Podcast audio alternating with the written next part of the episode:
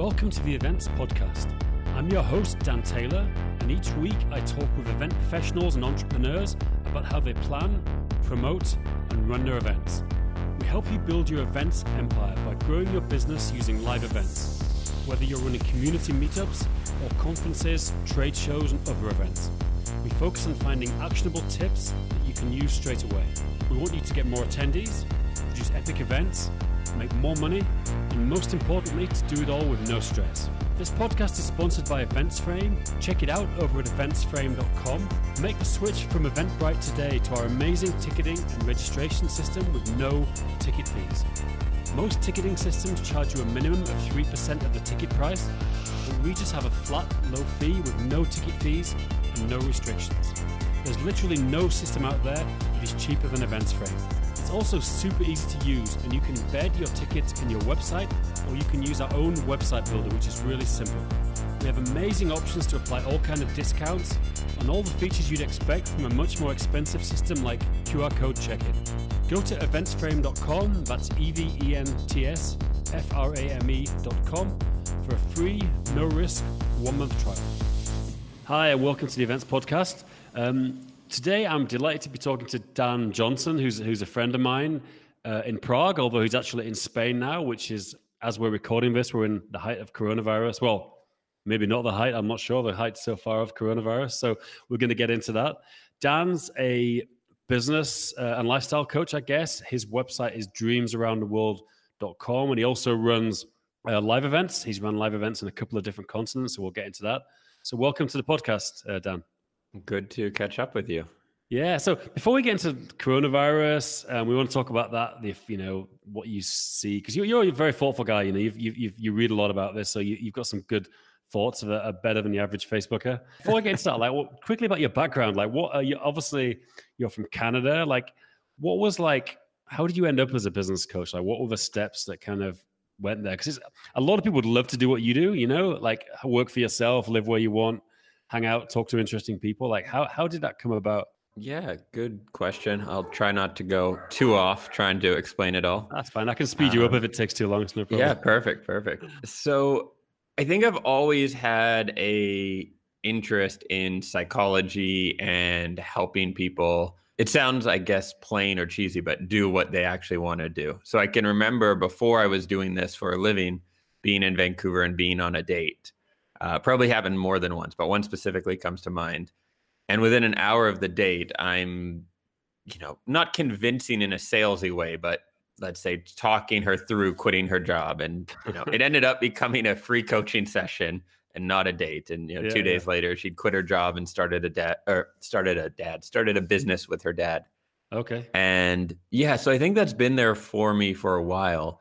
When I left Canada, it was 2012, and I left it to just start traveling. I wanted to live in five countries before I turned 30, and I was working as a freelance copywriter. And that was just my vehicle. I liked writing. And what was nice about it is I was working with small businesses, usually coaches actually, and helping them do what they want to do. So there's an aspect of business coaching to that, like helping them find clarity, helping them figure out their message and how to present themselves. And and a few years into the travel, I was in Spain. And that's when, to keep the long story short, I finally ripped off the band aid and said, you know, copywriting was paying very well, but it was just, I don't really want to write for other people. I want to write my own books. I want to be helping people more directly. Had you and, had you uh, read the Four Hour Work Week? Um, by the, this is a book we refer to all the time. But had you read that before you set off? Because that that obviously within the first year of it coming out, absolutely. Yeah, yeah. And like most people, I still need to reread it every year or two because you forget a lot of the important stuff. Exactly. Yeah, yeah. Cool. So you were a freelancer, and then obviously working with coaches, and you were, and we, and I guess you were probably kind of thinking, actually, I could probably do a better job than some of these people are doing. Um, there I've had that feeling when I've hired coaches. A lot of the coaches I worked for were were pretty rock stars. Uh, yeah. I don't have too much bad to say. But even before before I left Canada, I had done Tony Robbins' uh, coaching program. I had done NLP. I had uh, a degree in psychology. So I was sort of lined up to do it, but just yeah. had a lot of uh, maybe a mix of fear and also feeling like I wanted a bit more life experience before I started talking out of my ass about things. Yeah. So you were freelancing and you, you were in Spain at the time when, when you had this realization that you wanted to uh, start kind of working for your own clients. Yes, exactly. Exactly. And like, I'm curious, like, how did you? Because I imagine the hardest, maybe I'm wrong, but I'd imagine the hardest thing would be to get your first client. Because obviously, you've, you've got to probably be a bit vague about how many clients you've got. And I'm not sure if you, or if you, I'm not sure if you up front and said, "Look, you're my first client." But how did you get your first client? So I was pretty upfront about that. I was starting off. Yeah. The I had a bit of a, not a big leg up, but I had an email list of maybe 250 people Right. which was primarily from a webinar I co-hosted with a friend a few months back that he helped organize. And then a few like friends and family and some of my own clients and things like that. Right. And I did an email series I just wrote up basically saying I'm starting this. I think I'll be good. I'll be cheap. Uh, it was 200 bucks a month for biweekly calls and $300 a month for weekly calls. So not insanely cheap, but on the lower end of of coaching, I would say. Yeah. And that ended up. I, I obviously applied my copywriting skills, and that ended up with four or five, I think five clients. And then that was my basic. I mean, I was living cheap in Spain, you know, living in a room. So my expenses were maybe a thousand euros a month if I wasn't living large. And I think I was covering that, which allowed me to basically stop copywriting. And so, so yeah, you yeah. could have like three clients and cover your cost of living at that point, basically. Yeah, which is a big upside of the location independence in terms of moving somewhere cheap if you want to have more freedom. Like I could have, and I did have the occasional copywriting client because at that point it was paying very well and why not? But it's nice to be able to really focus on what you want to do yeah. and not be, okay, I have a, a eight grand a month bills to pay so I really have very little freedom, right, in terms of yeah. pivoting, at least in the early days. It's interesting because you know I've never had a business coach. I've my only coaching has been kind of our the mastermind we all had together in Prague, which was a lot of fun, which was which was more kind of drinking weekends than masterminding, but it, was like I enjoyed it. It was drinking weekends and you dropping the knowledge bombs.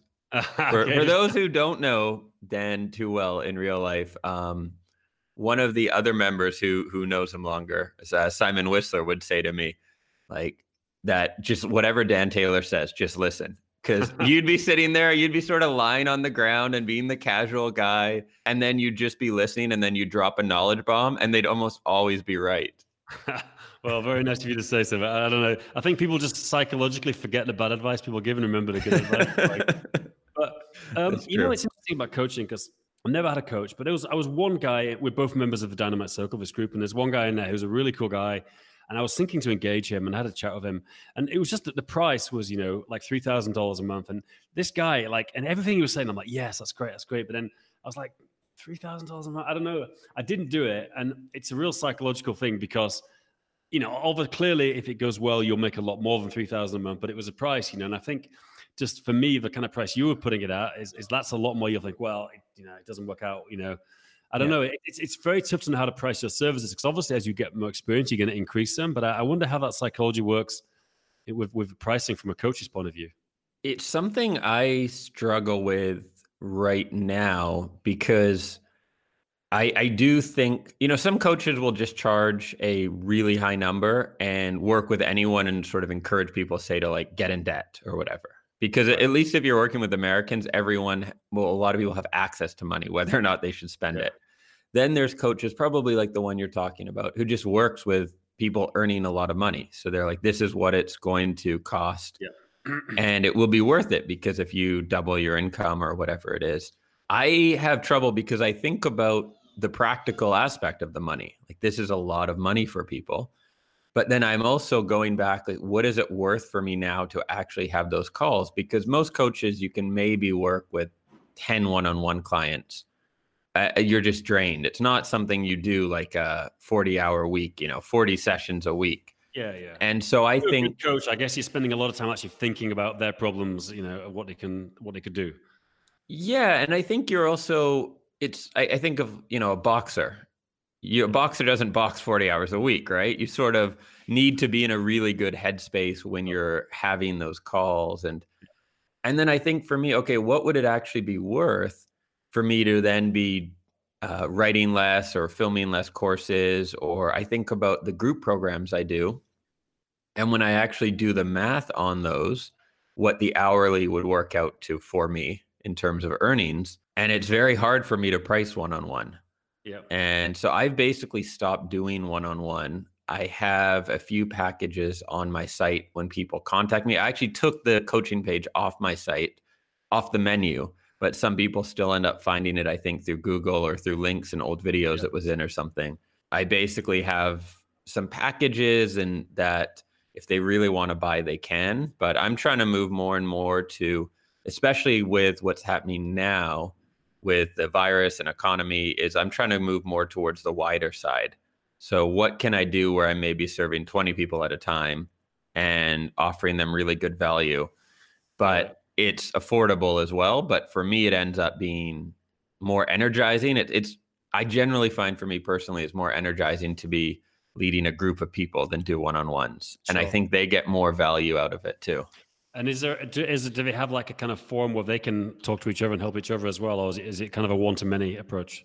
I'm starting to do that more. So with the group calls I do, is it they've always been uh, everyone has video, so it's a Zoom call. It's not a webinar.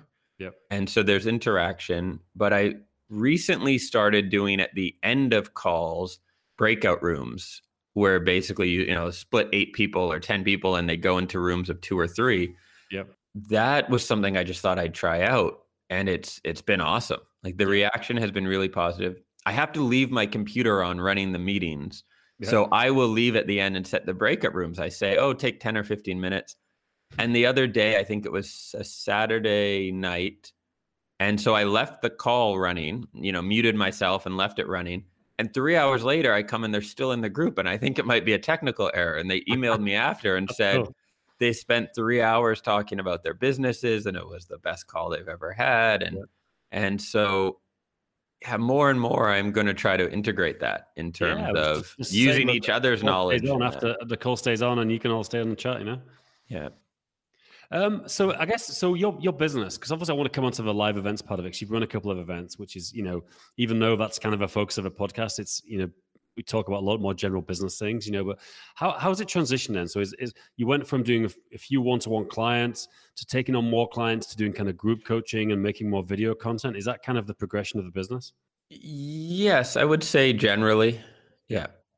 Cool. And, and, how did you end up doing doing your live events? Because I know what what have you done? You've done some in South America and some in Prague. Like, and, and what kind of? Can you talk a bit about what you've done and for your community in terms of these events? Yeah, I've done what was it? Two in Prague, um, one in Spain, one in Mexico, and one in Canada. I think yep. I did them fairly small as events part of that is I, I, do like the small events where we actually go out for dinners and everything together. Part of it is poor marketing on my end. You know, I, I, would be lying if I said my my number wasn't more 2025 when I organized the first one that I was hoping for. It obviously it takes a lot to market an event because people for my events people are coming. The one I did in Spain, two of the four people, or I think five, two of the five people came from North America for a four day event, which is surprised me. And so you do need to market well in advance. And my personality doesn't do that extremely well. So yeah. Your events are kind of like all all like almost like an immersive event. You come for you have sessions, I guess some social activities. It's kind of days and evenings. It's kind of pretty much the whole four days, is it? Yeah, it definitely is. And what I was thinking of doing this year, although something apparently is happening in the world that makes it hard to throw events right now, is I was thinking of doing them with less uh, focused training. Because one of the things I found is the couple of weeks before the event, I'm fairly stressed because I'm thinking about the the training days and what I'll be teaching, and I tend to not recycle content. I tend to teach new stuff each time, which is good and bad. and so what I was thinking is let's just do these events where it's more like a mastermind. And i prepare some stuff and i guide but i don't have that pressure of four or five days. And instead it's a, a four or five days of, of lecturing or training or whatever term we want to use it's more about connecting people and the social element and and whatever happens sort of happens. And are you are you like renting a, a large property and everyone stays there or, or are, you, are people staying in different places and you're all just meeting up during the day? Generally meet up during the day. Let's see two i think two no three of the events we used a, a house for the daily meetups. And then the one in canada the last one i did we actually ended up renting a house right. and everyone stayed there and that was more just me looking at the cost of hotels. I didn't realize in vancouver in august they were going to be you know, three four hundred dollars a night. Yeah. And i was just thinking about my events so far have been newer entrepreneurs and i'm like that's just a waste of money even though some of my guests can afford it yeah. because they they have a good job and they want to transition that's a waste of people's money. So we ended up renting a house and it went really well. People loved the house setup so Cool, cool. Now, I mentioned before coronavirus. Obviously, as we record this, it's 3rd of April 2020. You know, it's it's kind of going pretty bad. I'm in Prague at the moment because uh, we should mention that you, you, you're based in Prague, although, you know, you travel quite a bit, uh, but you're currently yeah. in Spain. Uh, what's the situation like? Can you just give us a feeling of, of what it's like there? Because obviously, Spain is unfortunately kind of, you know, I think second to Italy in terms of the number of deaths and the number of cases in, in Europe. And how's it, how's it, how, how is it there? How, how, how, what's it like to live there? It's so to give a bit of a background, um, not to play the know it all, but I saw this coming very obviously in Spain. Yeah. In I'm in I'm in Valencia now, and Valencia has a low amount of cases, uh, fortunately, but there was a football match in northern Italy when the outbreak was starting there, and it was the Valencian team versus the Italian team uh, Spanish fans who went and came back brought a bunch of cases. I think the team journalist got it, and the team was scared he got all the players sick. And and this was early March. There was a game March 9th where the Italian team was supposed to come here. At this point, the Italian villages, some of them in that area, are already on full lockdown and quarantine. Yep. So the Italian fans, thousands of them, were supposed to come to Valencia the government, both the federal and local governments, said, Who are we to tell people what they can do? In terms of allowing and the game, not only the game to continue like a crowd, but actually people, thousands from northern Italy coming here. Yeah. And the only reason, as far as I know, they didn't is because Italy, by time the game was going to happen, stopped their people from leaving. Right. And there was supposed to be an event here March 15th where in Valencia specifically, where million about a million people a day come from Spain and Italy's the biggest country that sends people. Wow. And they didn't cancel that until three days before. They wow. just kept saying, Hey, we'll see what happens, we'll see what happens. So Spain, I think, will be the worst in the world per capita. It already is. Um, What's the reason? Is it, is it just what you're saying? They just they just didn't close. The, they didn't restrict travel. Is, is that is that kind of the reason it's got so? Because I'm not I'm not clear why it's so bad in Spain. Really incompetent government. Yeah. On March, uh, so March sixth, there was I think four or five hundred cases, and they were reporting numbers every day. But on March 8th, there was a giant rally the government, which is a left government, wanted to have for Women's Day and to get these new laws passed. Laws that are probably good. I don't know the details of the law. But the health minister was asked, you know, should people go to these rallies? And they even the health minister said yes. And the government encouraged people. So on March 8th, there was millions of people going out to rallies, like Hong Kong protest level of crowding. Yeah. And that was encouraged by the government. They did not release any numbers for the two days before or that day to not show the growth. And then on March 9th, when they released it, it had went from 400 cases to 1100. So they were probably hiding those numbers. That will be wow. a big invest. But that's the accusation right now because they wanted their law passed. Wow. And so even now you go out and there's less people out, but half the people have masks at the supermarket. The cashier the other day had her mask hanging below her chin. This is at Lidl a German chain. So you would expect if anyone has the rules. Yeah. And like, like in the Czech Republic, it's every every single person wears a mask. Every every child. I mean, it's it's the law, but everyone follows it. Amazing. A lot of homemade ones, which are which I still think have some benefits. They stop you sneezing or coughing. There is some, Yeah. You know, effect on that. I guess you know more than me. Yeah.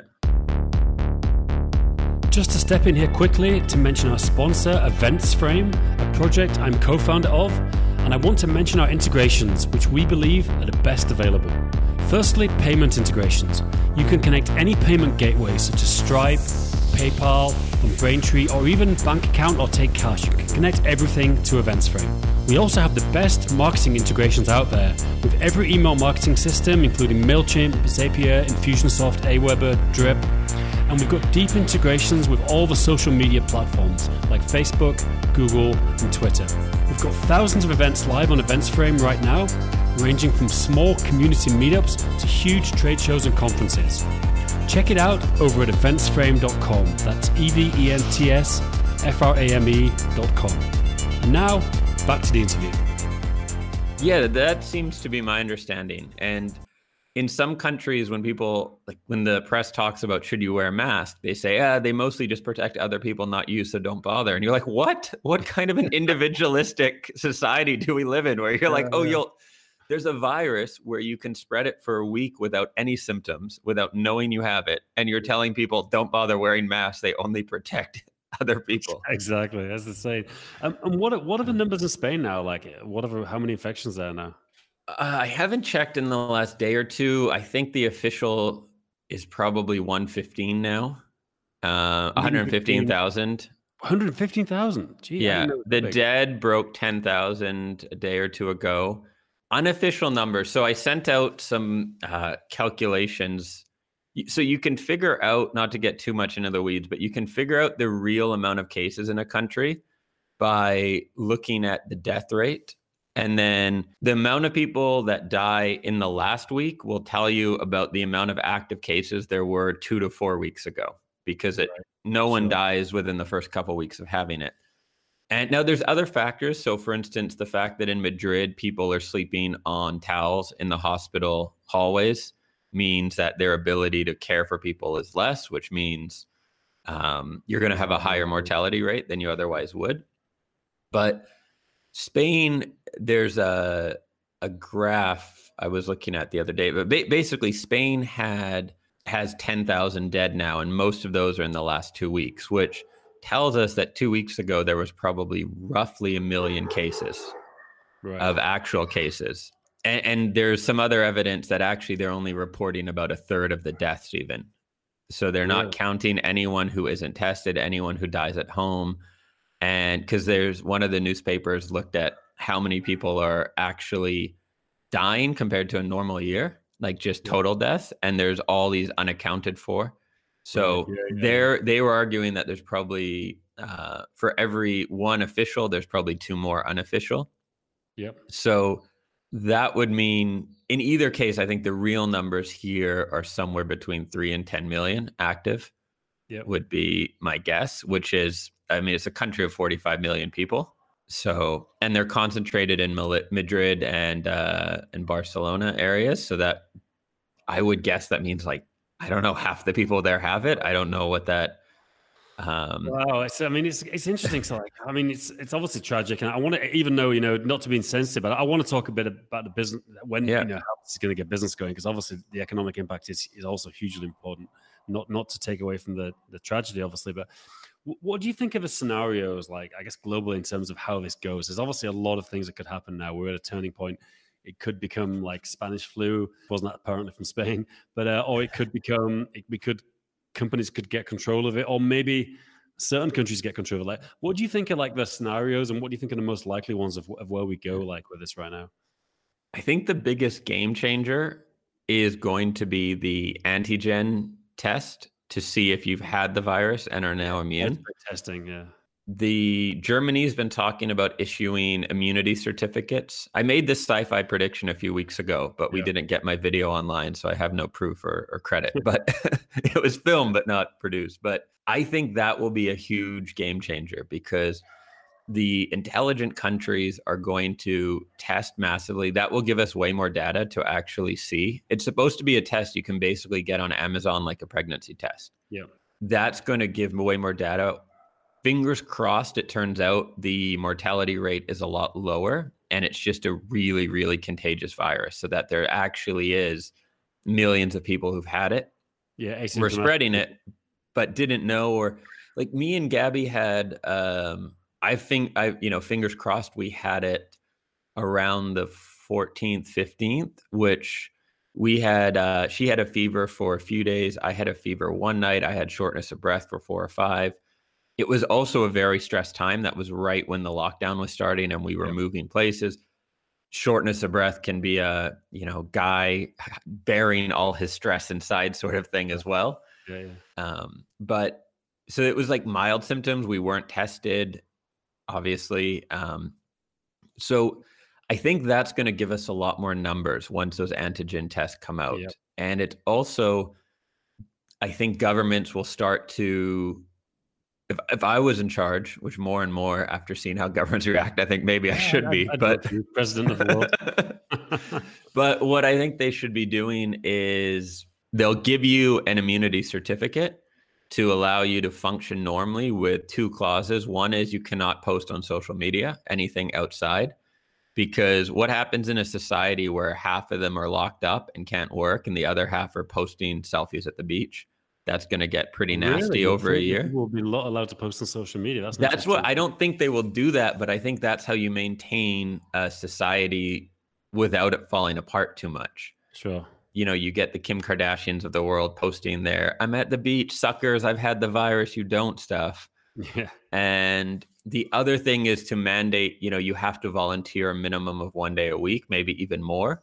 So aside from doing your job, if you're immune now, work at hospitals, do deliveries, work at a grocery store, do something that sure. you're not at risk of spreading it to people, you're not at risk of getting it. You know, I think you're going to see the UK I think some official estimates are that there's already a million cases. I think they said that it's 10 to 20 times. Spain, I think, is probably even more than the, that 10 or 20 times figure. And so, if you think about that, a million people, 2 million who can return, who can go visit with older people who are stuck at home all day, yeah. who can start to help everyone with their sanity a bit, that could start to really be a positive turning point. Um, I won't go into too much details, but my sci-fi prediction is you then get dens where people try to get artif- like intentionally infected to get immunity so they can go back to work. That's sort of a natural progression, yeah. right? If you can get a certificate and now suddenly you can return to normal life, if you're young and healthy, it's n- only natural you're going to then try to get it. Um, yeah, I mean, I, I think there's got to be like one, like what you said. Once there's a, a widely available test, then that's going to be changing is because then people will start to travel again. There's going to be a lot of restrictions. You might need a test. I mean, in Hong Kong, so I work with schools in Hong Kong, some of them are starting to open some days a week with like half the kids coming one day, half another, like temperature checks twice a day for everyone, you know, the handheld kind of gun like yeah. thing. So I think there's going to be a bit of like, you know, like after 9 11, there was all this kind of, you know, the TSA and security stuff. There's just going to yeah. be a ton of temperature checking. Maybe you have to get a wristband, like in Hong Kong, when you've come back from another country, you have to wear a certain wristband that's trackable with an app you know maybe there's yeah. a few of these kind of dystopian solutions but maybe it, it starts getting because obviously with the thing we all want um, obviously don't need to keep saying it but apart from people to stop dying is the, the world to get back to normal again people to be able to travel do their jobs yeah. you know just engage in, in commerce and, and and things as well so i don't know like i think the testing once that happens it, there's going to be some normality and, and movement again i think I think definitely, and and the aside from the antigen test, the relatively instant test for the virus. I think it's the UK that has one that should get down to five or ten dollars a test, yeah, and be good in 15 minutes. Because then you could test at airports on both sides. You know, yeah. you test when you board, you test when you get off. That's enough to also account for errors in the testing if you're sure. doing double tests. Maybe there will end up being some travel that will be more. It will probably be expensive maybe like an elite travel some resorts start to open with a lot of protocols in place i think yeah. some governments like germany and, and the uk are already thinking about this because they're really i think not the no one's that organized right now except maybe russia but once things settle, government, you know, everyone's running around like in panic mode. And we know as entrepreneurs, if you're really stressed and overwhelmed, you're not thinking right. You're not yeah. thinking to the future. You're in panic mode. That's the Spanish government for the past three weeks. And I do have some empathy for that. Uh, uh, most of the members of the government even have the virus.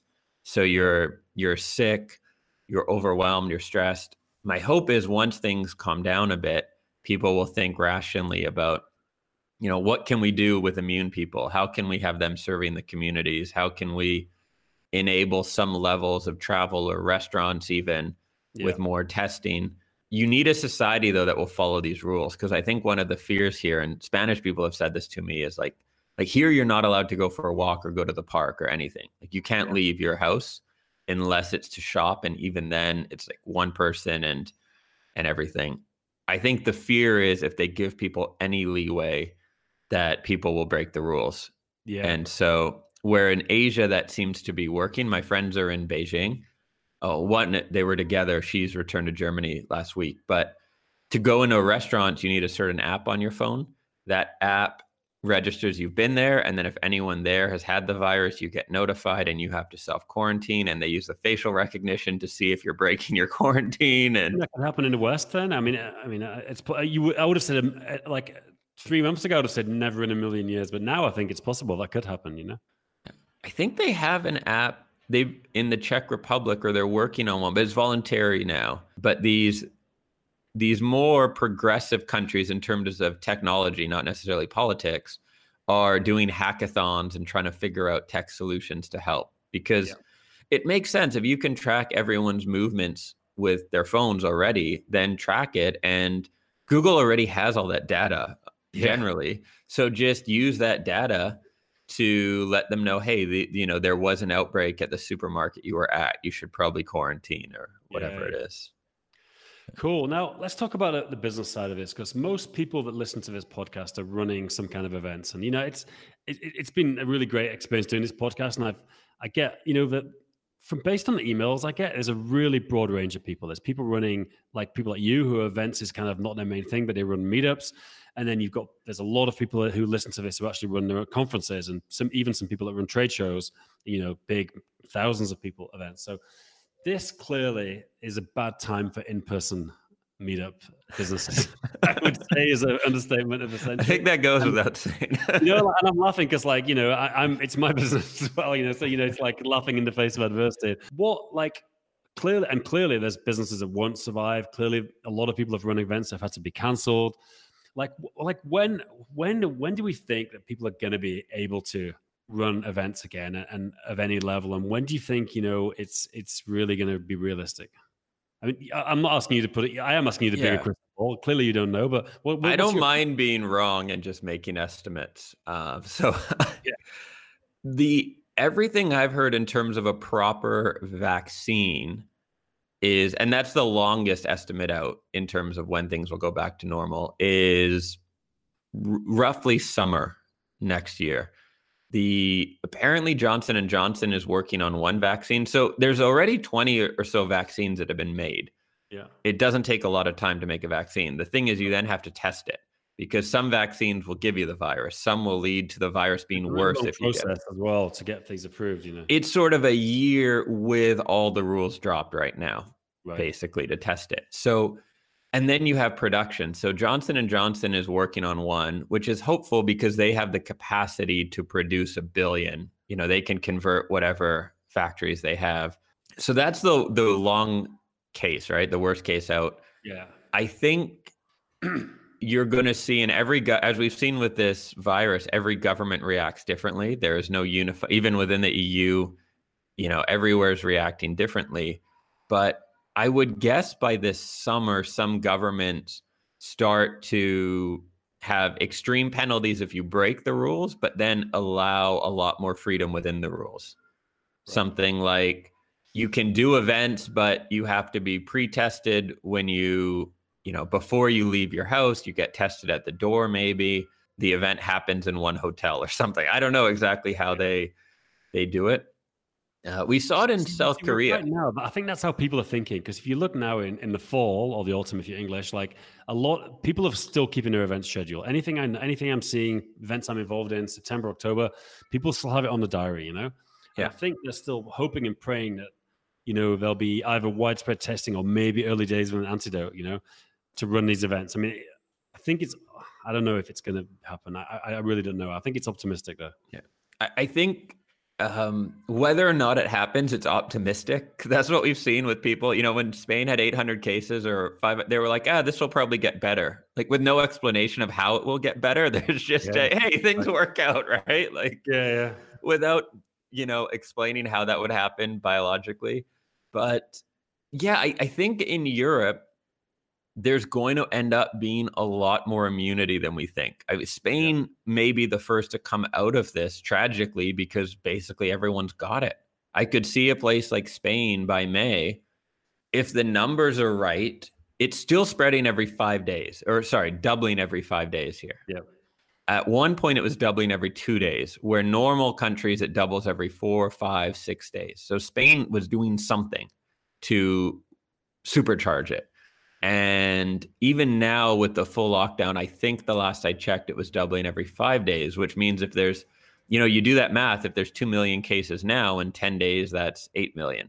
So you might start to see countries that have been hit hard come through with more immunity. And if a third of the population has immunity, there's these certificates that events and things can start to return to normal not fully normal, but some level of it. I mean, I guess if it, if it really does double, it keeps doubling every five days, and that doesn't stop. I mean, it will only be a matter of weeks before everyone has it, and it's just a case of everyone has it, and then it's it's got it's got to go. You know, even in the yeah. even in the worst case scenario of everyone getting it, you know, like yeah.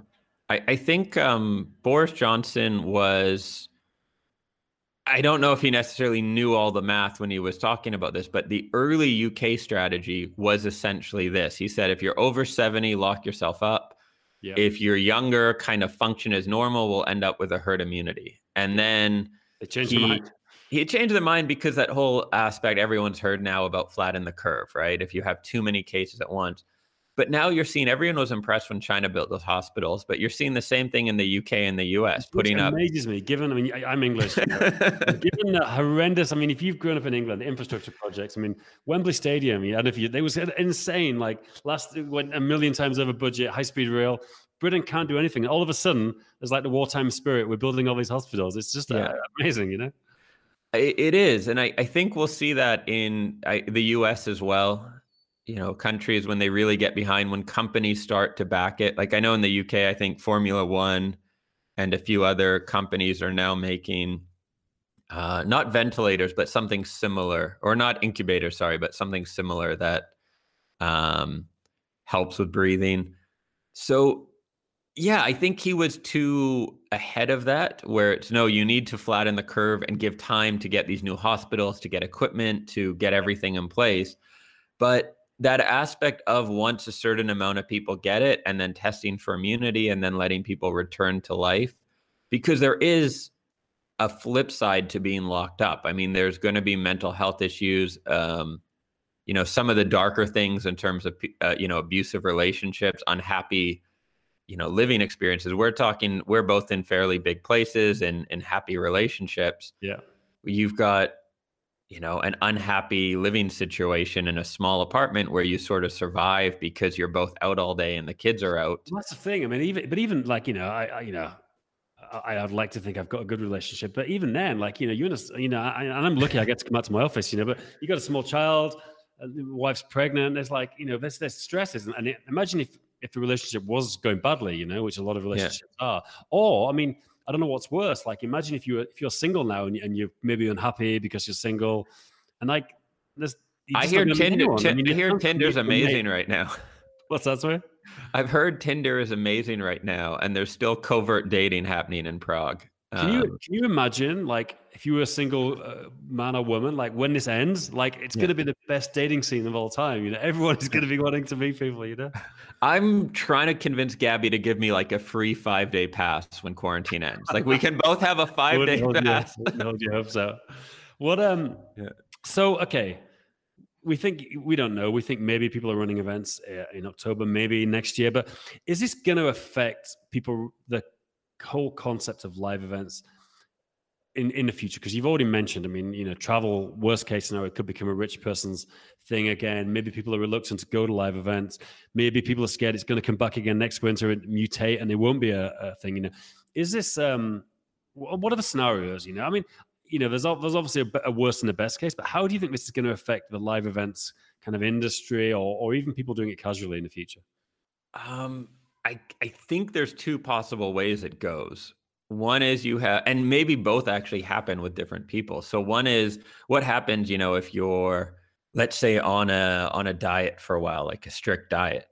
When you go off, oh, off it, it can go one of two ways. You can go extreme and just be like, "Oh my god, I'm going to eat every."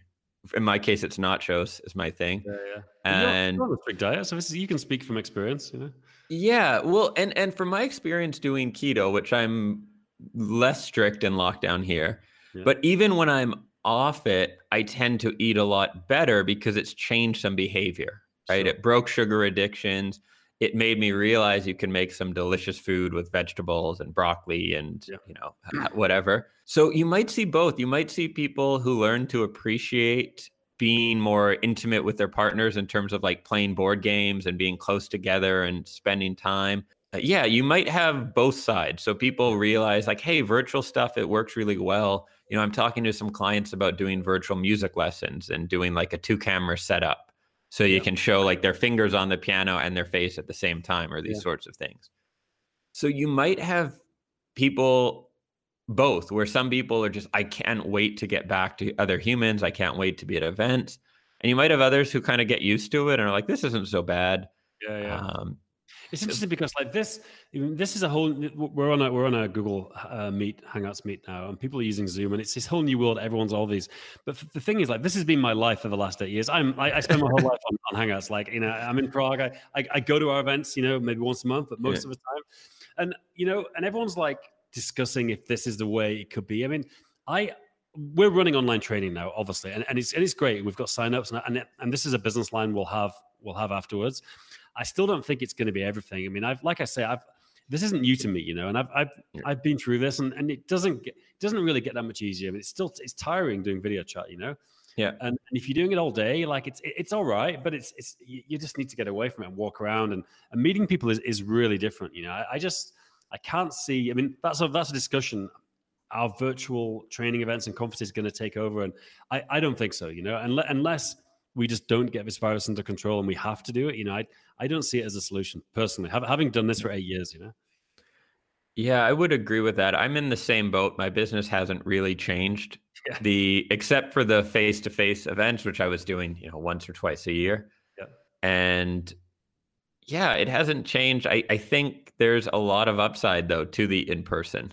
Yeah. And so I, I agree with you. I think people will go back. A lot of the point of coming to events whether it's conferences or events like mine, is getting sort of a mix of a holiday, getting to go out with new people. Yeah. And you're, that's something actually I'm trying to figure out how to wrap my head around and do virtually um, to get some element of that feeling. But it's, yeah, I, I think we are, you know, we're from a very social species.